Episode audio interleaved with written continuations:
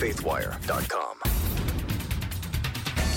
The narrative on COVID is taking a dramatic shift ahead of the 2022 midterms. Today is Thursday, December 30th, 2021. I'm Dan Andros. We'll have that top story and more on today's 4 and 3 podcast from CBN's Faithwire. Four big stories, three things you need to know about them, all from a Christian perspective. That's what we do here. You can find us on iTunes. Go ahead and give us a subscribe so you don't miss an episode. We're here uh, all throughout the week. And joining me today is Tré Goins-Phillips from faithwire.com. Uh, we've got Billy is out today, and now he's the one on vacation. We were joking that you were in the winter wonderland uh, for Yes. for a while there, and now now you're back. Now Billy's out doing whatever he's doing here ahead of the new year, and uh, you and I are left here to sift through the news. Well, after the weekend, we can stop being like playing musical chairs with who's Yes. who's on and who's not Right. on. We'll all be back, and you'll have to suffer through the Yes. podcast with all hit- three of us. Yes, we'll hit the new year running full steam. Um, so, because we can't go any episode without talking about COVID, of course, I'm going to talk about Franklin Graham, and he has some opinions on vaccine microchips and whether they're the mark of the beast. so, we'll get into that. It's got a lot of people riled up. We're also going to hit um, this great story from a North Carolina prison where uh, people are saying that God's fingerprints are all over it as m- dozens of inmates are earning their pastoral ministry degrees. Really cool stories. We'll have the details on that as well.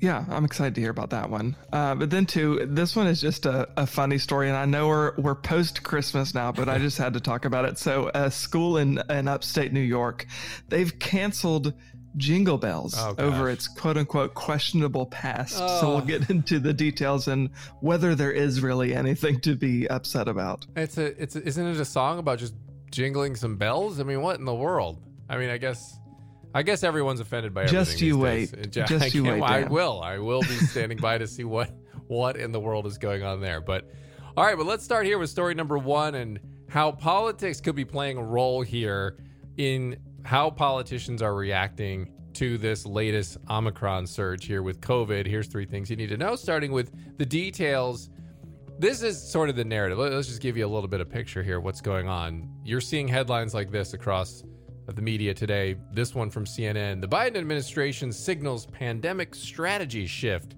in the face of Omicron. Which, just sidebar, Your Honor, I love that they're just calling it a strategy shift. Do you think that um, perhaps a Trump administration would get such a such a generous headline? as to just you know call it just a, a benign headline of a it's just a strategy shift. No flip-flopping no just total reversals nothing like that. No negative. It's just a strategy shift. Nothing to see here. But that's happening as cases are skyrocketing. If you check the cdc website that just tracks the number of cases that we're getting you just see the you see the level just skyrocketing and it's uh, probably at levels uh, that we haven't seen since the beginning and uh, actually, you know what? I'll look it up right now while we're on and see if it's higher than any level uh, in the past. And yeah, it looks like it. I- I mean, it's it's right at the peak or just a little bit higher than than it was in the highest point, which was in January of uh, 2021. There at the end of the holidays when we had a surge last year as well. But uh, there's a big but that goes along with this huge spike that we've got going on. Most of the cases are mild, as you're seeing if you see the corresponding chart along with it of hospitalizations and deaths. It's either flatlining or going down. So um, you're you're not seeing the same level of severity with this latest variant. And so uh, there is a study that found here in the early going that people with Omicron infections have had 80% lower odds of being admitted to the hospital compared with Delta infections. And so this study came out of Scotland. And they had data on about 23,800 Omicron cases and 126,000 Delta cases. That was between November 1st and December 19th. And the researchers, this was from uh, Ed- University of Edinburgh, and they uh, they took a close look at the outcomes, and there were 15 hospital admissions among those with Omicron infections. 15 out of those 23,800 compared to 856 hospital admissions on Delta, and that was obviously a little bit higher, 856 out of 126,000. But um, clearly, you can see there that despite the skyrocketing case numbers, that these, you know, cases are overwhelmingly mild, and so that that is a good thing. I mean, it's almost. I mean, you know, when, when they are severe, though, they are still severe. There's not once that once you get to the point where it's hitting you, it's they're saying it's not much different, and you're still gonna struggle with it. So that's obviously not good, but but it is a net positive, I think, to see that level of spike, and Yeah. most of it is just kind of you know mild, and you're going to be fine with it. It's it's like that could be a blessing in disguise. So so number two on this though, Tré. I mean, let's enter the politics now. I mean. Here's here's how CNN described it in that same article, the headline I read earlier. They said, "But with the public desperate for deliverance from a crisis that has pounded the nation's psyche for parts of three winters, it is looking like economic and societal factors, rather than just epidemiology, are important in shaping the U.S. response to the virus. That is what many people have been saying since the beginning. You weigh all the factors, but the Biden administration, if we all remember in his early going there at the beginning of this year, they chose more of the fear mongering route, the divisive route. They were vilifying anybody who didn't get vaccinated. They kind of gave up on this whole unity thing. We're like, hey, stop killing people. And uh, it got it got pretty nasty with with some of the language coming from Biden himself, even uh, just sort of vilifying those, and um, and also too anybody who was arguing against mandates or restrictions, you got a lot of pushback there from government officials in the Biden administration, the media, you know, kind of saying, well, forget you and your freedoms. You know, this is a pandemic and we've got to do what we've got to do. And you saw that sort of response now. But what's different this time around? And it's 2022 in just a day or so here.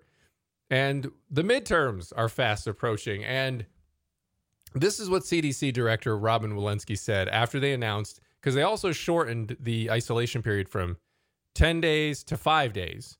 And um, and so here's it's interesting the rationale she gave. Take take a listen to this. Uh, this was an uh, an interview from this week. Listen up. Well, so then I guess the question, if this is based on science that you already had at the CDC, why didn't you make this change sooner than this week?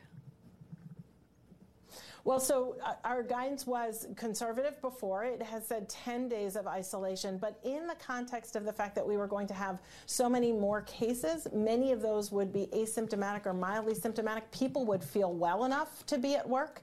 They would not necessarily tolerate being home, and that they may not comply with being home.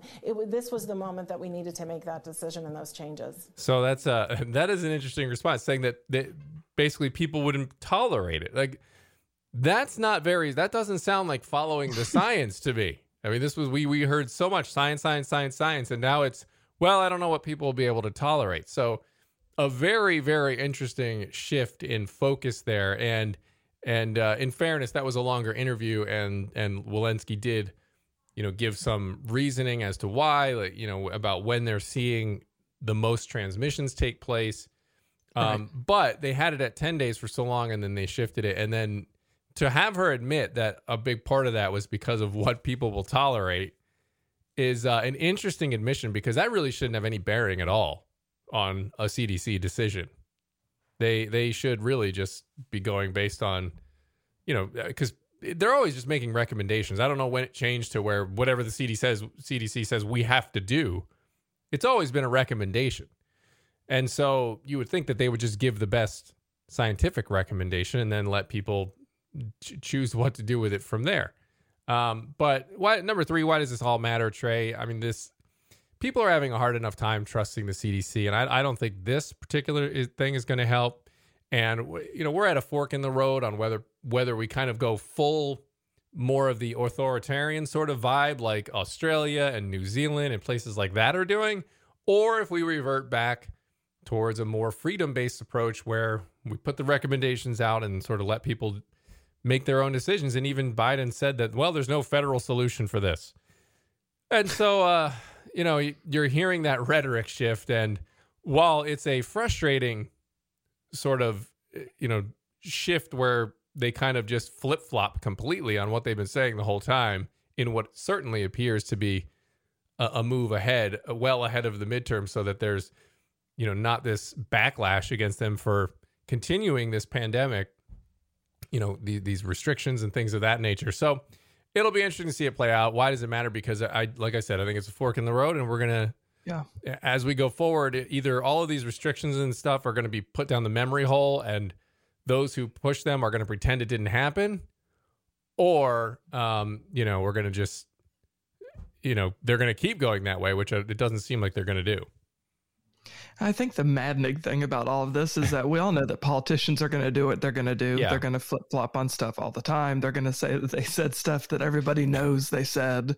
Uh, the frustrating thing is that the media, which is supposed to hold them accountable, Yeah. really just serves as like a PR arm Right. uh, for the for the White House, as long as it's a Democrat who's sitting behind the Resolute desk. yeah. Um, and I, you know, I think the the really really annoying thing to me is uh, if you remember, like back when Trump was in office, everybody was claiming that he was this awful, un-American, totalitarian, authoritarian. I was talking to Billy about this on the podcast the other day, uh, and then everybody got angry. At the media then. So they made that allegation for years, and then they get angry at him because he was not more authoritarian as president in responding to COVID.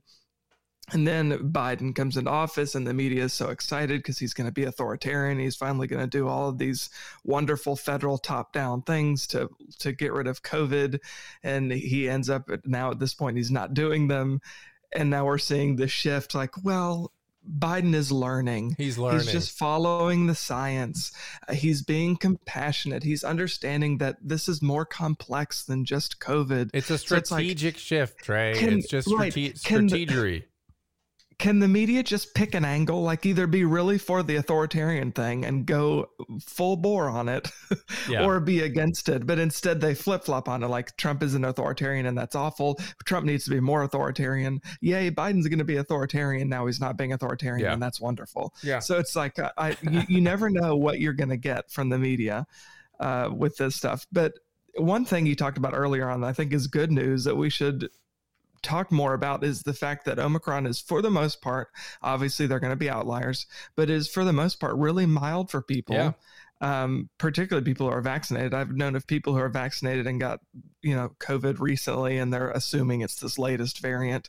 And the worst thing they got is they felt like they had allergies. Yeah. Um, so that's really good news. And there's a study out of South Africa where this was first discovered that just came out a couple days ago that said if you get the Omicron variant, you're very protected against uh, like Delta or like a more stringent version of this, which is you know, obviously Yeah. it's just one study, but that's potentially really good news. I know. I know. I, I mean, it makes you, uh, it, like I said before, it's, it's, it could be a blessing in disguise that, Yeah. hey, like let's, if, you know, you obviously you don't want that. You can't really cheer it on because there's always going to be that outlier, like the small percentage that is a real number of people that still get severely sick from it. And that's, that's scary. But at the same time, if we can get this thing to go through and a lot of people pass it along and nothing happens to them, but then that builds up our immunity to it and perhaps gets us on the road to ending this thing. You know, that's a that's a net positive then if if it does indeed, you know, go that way. Yeah, and I think that's the thing that we have to come to accept is that this isn't just going to go like poof, go away all of a sudden. We're going to have to just learn to live with it and build up herd immunity and and protect ourselves however we choose to do so, uh, and just kind of move on because Yeah. we can't continue to just focus on this No. one thing. Well, Uh, we're I- going on what two years now? Yeah. I, I can't. I don't know how people are going in still just as terrified in 2022 I don't as they were in May of 2020. I will I will pontificate here for just a second, Tré, on that that it won't just poof go away. It will if the media decides and the and the That's true. that the and the Biden administration and the left, you know, kind of decide like, well, we need to sort of show that we've crushed this thing. Then it might poof disappear. You might That's see you might see a a shift in narrative, I would suppose. So anyway, that's just my best guess. Just we'll leave it maybe there. that's maybe that's the October surprise coming Yeah. this year. is If it's gone. poof, it's gone. So, all right, story number two. Franklin Graham uh, was talking, or took to his Facebook account uh, to write about uh, vaccine microchips uh, and whether or not they're the mark of the beast. Uh, so, we'll uh, talk a little bit about that, but we'll start number one with the details.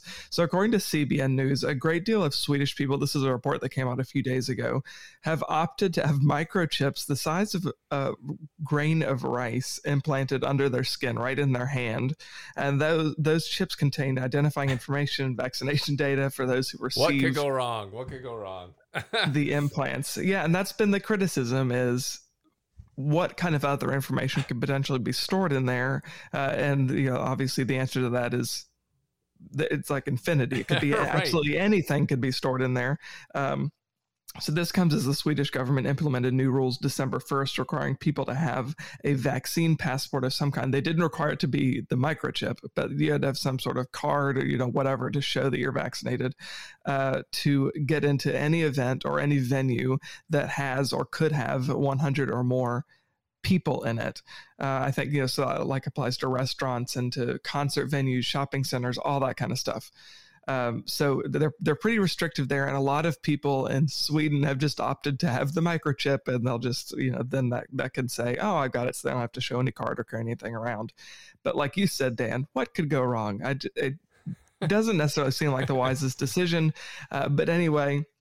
We'll move on to, to number two, which is what Franklin Graham said. Uh, so he said he personally does not think that the ship is the mark of the beast, but he said it does make you think how close we may be to the mark of the beast. He wrote Christians around the world are wondering if COVID 19 is being used as a way to condition the world population to accept a mark like this, whatever form it may take. If a scannable chip under the skin can contain vaccine information, adding other personal information and financial data could be just a short step away. He said, This may sound frightening, but people who have put their faith in God and His Son Jesus Christ don't need to be afraid. We should not live in fear. God told us what was coming in His Word. Make sure that your name is written in the Lamb's Book of Life by repenting of your sins and putting your faith and trust in Jesus Christ. Uh, so it's an interesting perspective for him to have because if you remember Dan earlier on when this was when the vaccines first like started coming available, he was very pro vaccine and saying if you know, people to get the vaccination. He said that if uh, if this pandemic happened during Jesus's earthly ministry, he would be advocating people to get vaccinated, which is a comment that he took quite a bit of backlash for. Uh, but nevertheless, he's encouraged people to get vaccinated and has praised it as as a miraculous accomplishment and, and God's blessing on our lives. Um, so that's been his perspective on it. But number uh, another piece of, of number two here, point number two here, uh, that I want to point out is Mary Lee from the Rand Corporation, she warned about the problems, potential problems with these kind of microchips, like you were talking about or alluding to a minute ago, Dan. Mm. Uh, she said it kind of creates an ecosystem. He said it's a bunch of devices that are connected to the internet that contain software uh, and that either collect personal health data about you or can alter the body's function. We think of this internet bodies as a collection of all these devices uh, as well as all of the data. So her comment was like, it, it does connect and there's some convenience that comes with that, but there's a risk of it invading your privacy because what kind of information can be pulled out of, out of that? How can these microchips potentially be used to track people, uh, to see where they are, what they're doing, what they're buying, what they're eating, all, all kinds of stuff? So there are a lot of concerns uh, there. Uh, so it'll be interesting to see how this advances, but it's doing well in Sweden. Yeah, I know. Uh, we, we as, were... as far yeah, well, I was just going to say, as far as why it matters, I think you know, obviously, as Christians, we need to like, like uh, Franklin Graham said, be aware of what Scripture says, but also be wary of of all this kind of stuff because you you know, be skeptical. I think that's been the biggest thing that's amazed me as mm. other Christians, and I'm not saying that this stuff is the mark of the beast, you know, anything like that, but that there's no skepticism of of our our government officials, of our health officials, is what the media is saying.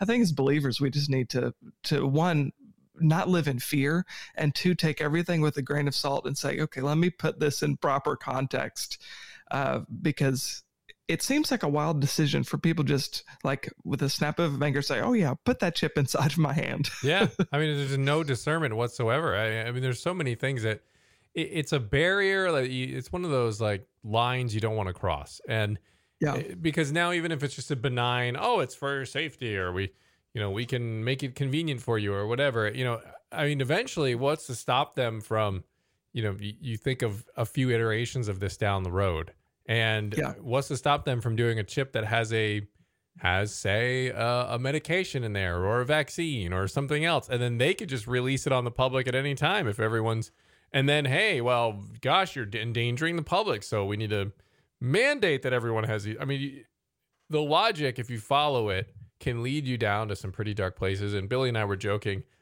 Oh, when the Sweden story, I think you were out, and we we kind of mentioned just that, not Yeah. Franklin's comments, but um, sort of just the idea of this microchip being, and then people being in favor. And we were just thinking, is Sweden just trolling the the Christians around the world now? I mean, is this what they? Is this kind of their gig? They're just like, you know what? Let's just go with this implanted chip. I mean, it's just going to set them off. It'll be great marketing. I'm just wondering if they really don't know. Yeah.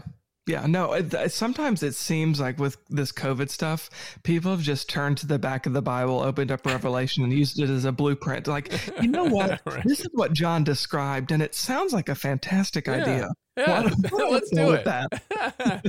yeah, it's uh, it is wild to see stuff like that when you see a headline. It's like, really, you couldn't you couldn't write this stuff and you know put Kirk, Kirk Cameron in a movie starring about it and nobody'd believe it, you know. And uh, yet here we are. So, but good words from Franklin Graham though. Definitely always use these things as an opportunity to ponder where we are at in the Yeah, grand sure. in the grand scheme of things. So, all right. Let's head on to story number three here, and a fantastic story coming out of North Carolina and their Nash Correctional Institution as 24 inmates earned their Bachelor of Arts diploma in pastoral ministry. So, this was a group of men. Uh, they were the first class to graduate from the college at Southeastern's North Carolina Field Minister Program, and that focuses on supporting and counseling fellow offenders. Uh, and so, all 24 inmates who were taught inside this Nashville uh, based prison, fac- uh, uh, fa- uh, I'm sorry, pr- prison based faculty from SBTS, they graduated with honors. So, uh, they're going to be divided now into five teams and then spread out among the state's 55 prisons to minister to other inmates while serving out the the rest of their sentences. So, um, according to uh, Seth Bible, director of prison programs at Southeastern. This can't be a real name. This guy's name Seth Bible.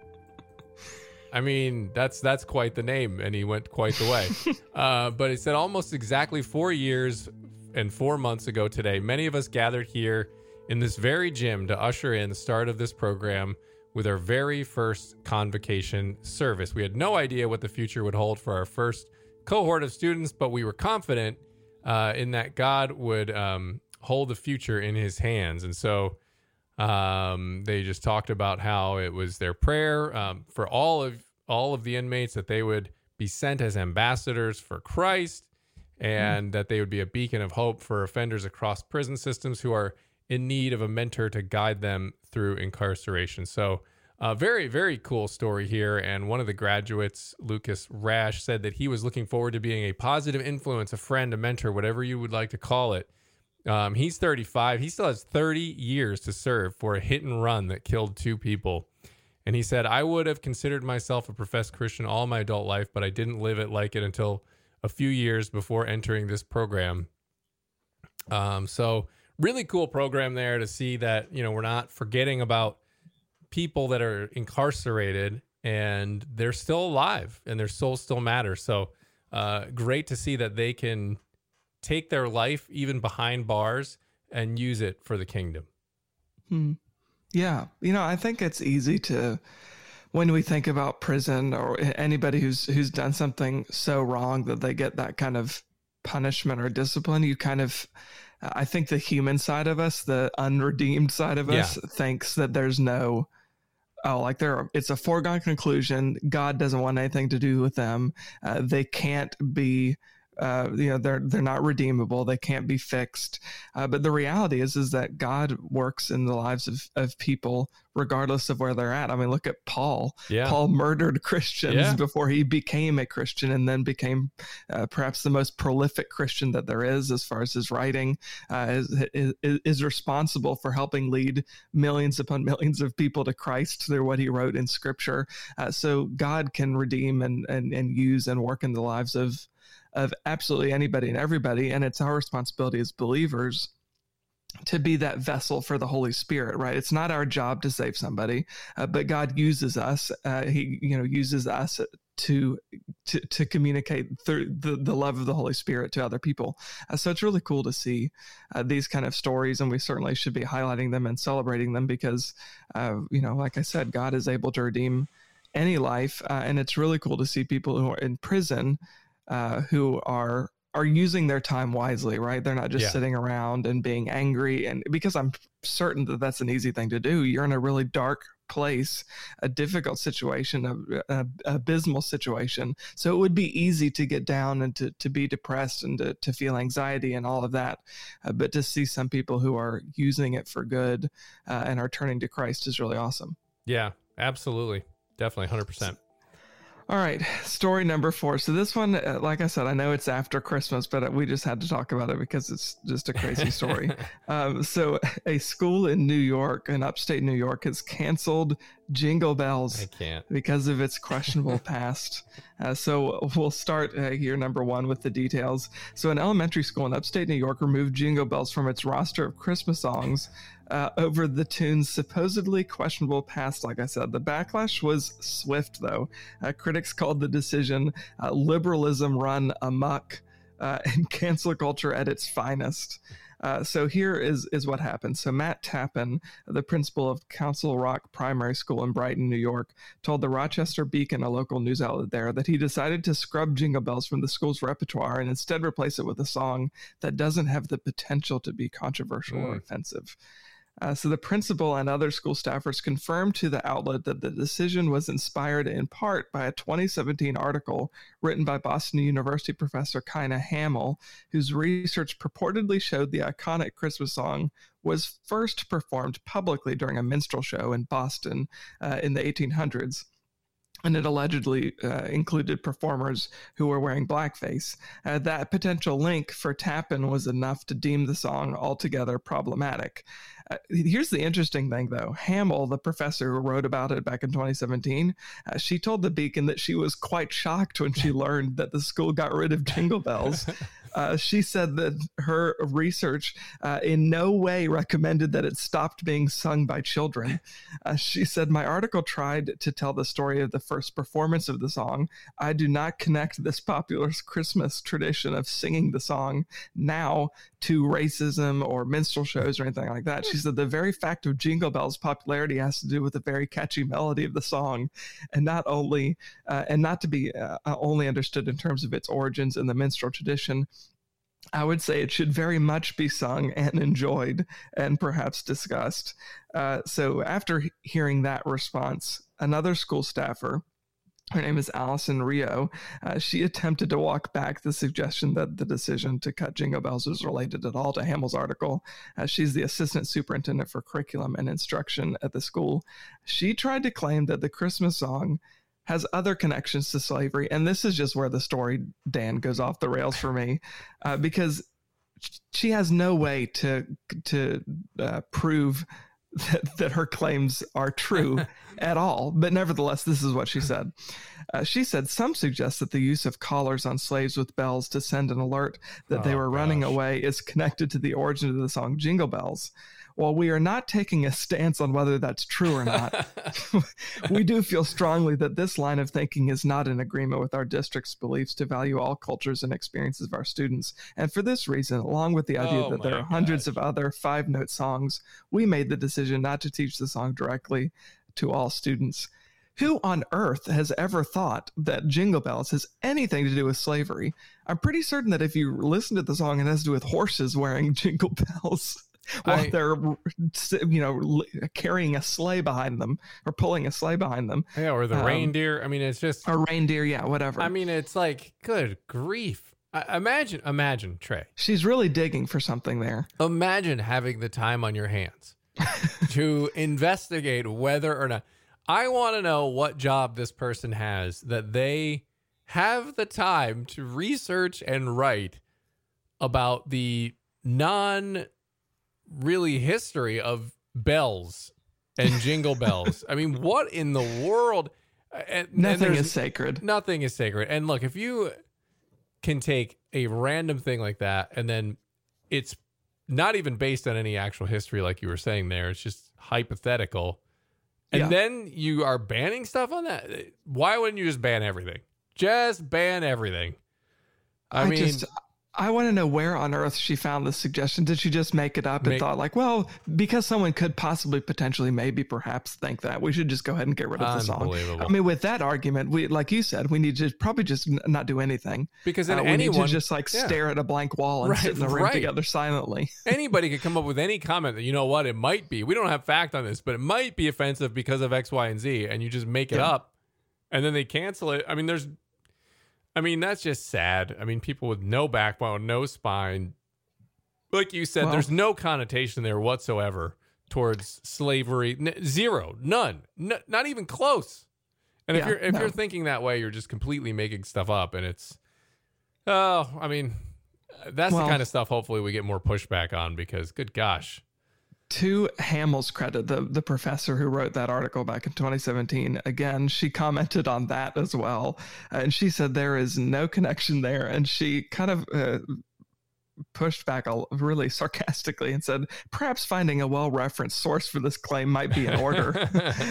Of- Yeah. because there's no reason to not sing this song. Uh, but this is not surprising according to the local outlet.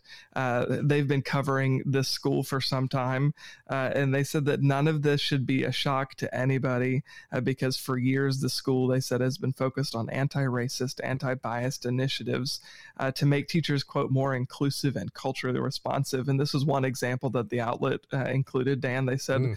uh, that teachers there have been advised to stop using gendered terms Mm. uh, rather than referring to their kids as boys and girls, they've been apparently told to call students learners, Oh, friends, thinkers, and then my favorite, council rock citizens.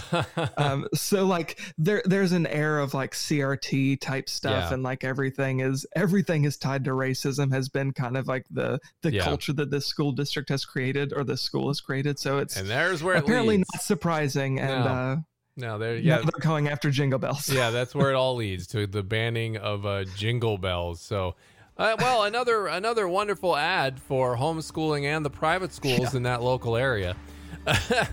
so, all right, well, that is all the time we have for this episode of the Four and Three podcast. As always, head on over to cbnnews.com and faithwire.com for more news from a Christian perspective. That is all we have for today. We are not here tomorrow. It is New Year's Eve. Everyone celebrate. Have a great and safe and happy New Year. We'll see you back here next week.